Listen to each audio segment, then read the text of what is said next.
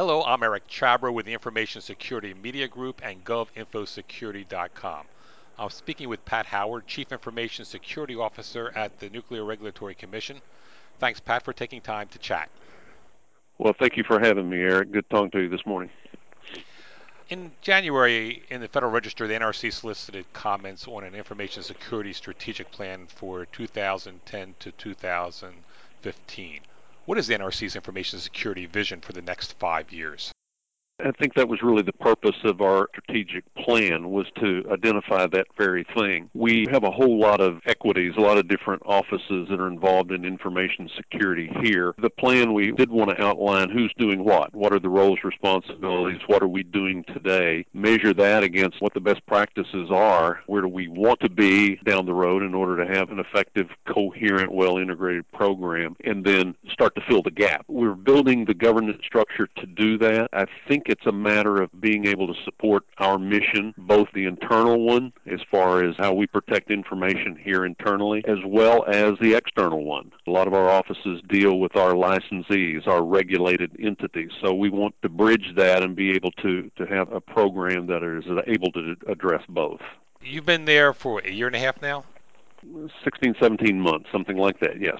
How would you describe the IT security office back when you arrived and, and the way it is today?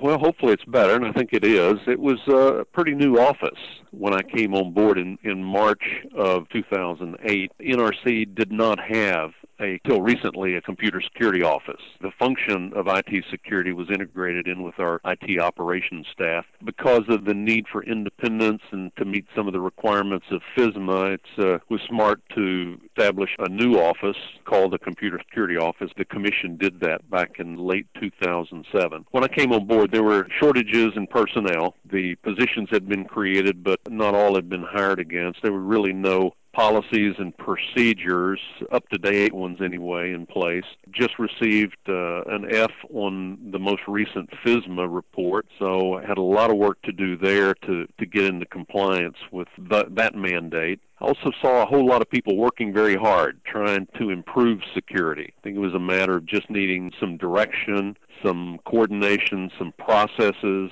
and some experience in, in implementing best practices. So that was kind of the picture uh, when I got here, and, and, and we're making strides in all of those areas probably the most notable ones are uh, the material weaknesses that we had when I got here have been uh, taken care of. They're no longer in, at play. On last year's audit report, they uh, indicated that uh, we had made significant progress in certification and accreditation of our IT systems and contingency planning at the system level. We've made great improvements there, and we've made even more in just this last year. We're up down up around the 90% mark now as far as having all of our systems uh, certified and accredited, and, and now all of our systems do have contingency plans. A major complaint of FISMA, as you well know, is that it's sort of focused on certification and accreditation and not necessarily reflects IT security, whether systems are truly secure. Were commissioned computer systems secure despite the low grades?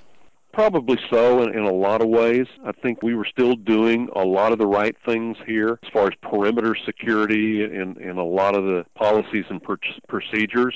We didn't have good implementation of certification accreditation, however. I think maybe our uh, approach to it was maybe a little bit more stringent than it had to be, or didn't have the, the appropriate understanding of the requirements, and it was very difficult for them. So I think the number one ingredient there to making progress was educating people on a process in maintaining its stability, making sure that it was consistent, that it was understandable, and that it was not ever changing. CNA did not, or our lack of CNA didn't necessarily demonstrate that we weren't secure in our case.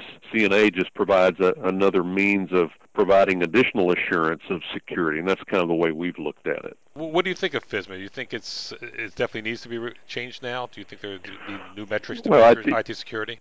I think there's room for improvement. I, I've never really had much issue with, with FISMA itself as a piece of legislation. I thought it was well crafted and it, it met the government's need at the time. I think the problem is the way it's been measured, the way it's been implemented across the agencies. A lot of people have cast aspersions on, on FISMA and, and called it a paperwork exercise, and I, I think in some agencies that's true because there there hasn't been that objective evaluation of the performance of agencies against FISMA standards. It hasn't been consistent over the years, so it's kind of devalued the letter grades that are issued to agencies. In a way, FISMA is a little unfair in the way they do that. Those large agencies, it's extremely difficult for them to get a good letter grade because the scope of the task is just so great, so broad. Whereas smaller agencies can wrap their arms around with FISMA a lot easier. That's one of the problems with FISMA, the issue of how various IGs measure or evaluate compliance with FISMA. as I said, it's been a little uneven. Agencies have the wherewithal to just kind of go through the motions or just check the box, as a lot of people say, but it kind of defeats the intent of the legislation. It's legislation that requires risk management, but it's been interpreted as a piece of legislation that requires compliance. So we kind of lost sight of risk management because of compliance. And, and that's the biggest problem I see with FISMA today. We need something that allows us to really assess risk and apply controls appropriate to satisfy that risk while continuing to be able to support the business.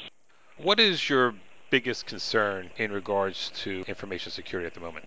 state sponsor cyber attacks is something that's substantially different than it was five years ago. I think there's more of a persistent threat because of the capabilities of the attackers, of those that are trying to exploit our systems. That They have a great deal of capability and resources and patience to be able to attack our networks in an exponentially greater way than an individual hacker would have been able to in, in years past or even now. So I think it's probably those large groups, those state sponsored attackers that are probing, and in a lot of cases are already inside of our networks. Is this something that you, as a specific agency, need to defend against, or do you have to do this part as a, a government wide?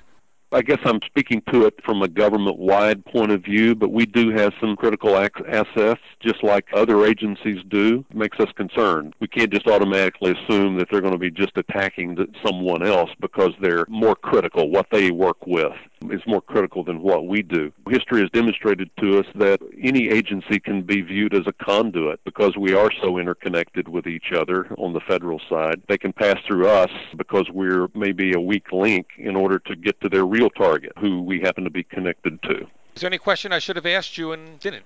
There's been a whole lot of talk about focusing on the kinds of controls that every agency needs to implement mandatorily in order to protect themselves. And I think that's all well and good. All of us need to be aware of those government wide risks that are out there. We can use help from outside the agency to define those and also define controls that help us to defend ourselves against those. I think there's also a place for having IT security programs programs. And that's where, over the past five years, six years with FISMA, that most of the effort has been directed. And that is in building IT security programs, having mechanisms, processes, structures in place to be able to provide defense in depth. Between those two poles, there has to be a balance. There has to be an ability to respond to specific attacks in a very immediate kind of way. But in addition to that, I think there still is a place to have an IT security program that has a strategy that it's following, has goals that need to be achieved, that supports the business. You have to have both, not just one or the other. So, in really trying to respond to attacks, we don't want to lose sight of the fact that you have to have an effective program to manage that. Well, thanks, Patrick. You're welcome. Thank you for the opportunity. I've been speaking with Pat Howard, Chief Information Security Officer at the Nuclear Regulatory Commission for the Information Security Media Group and GovInfoSecurity.com. I'm Eric Chabrow.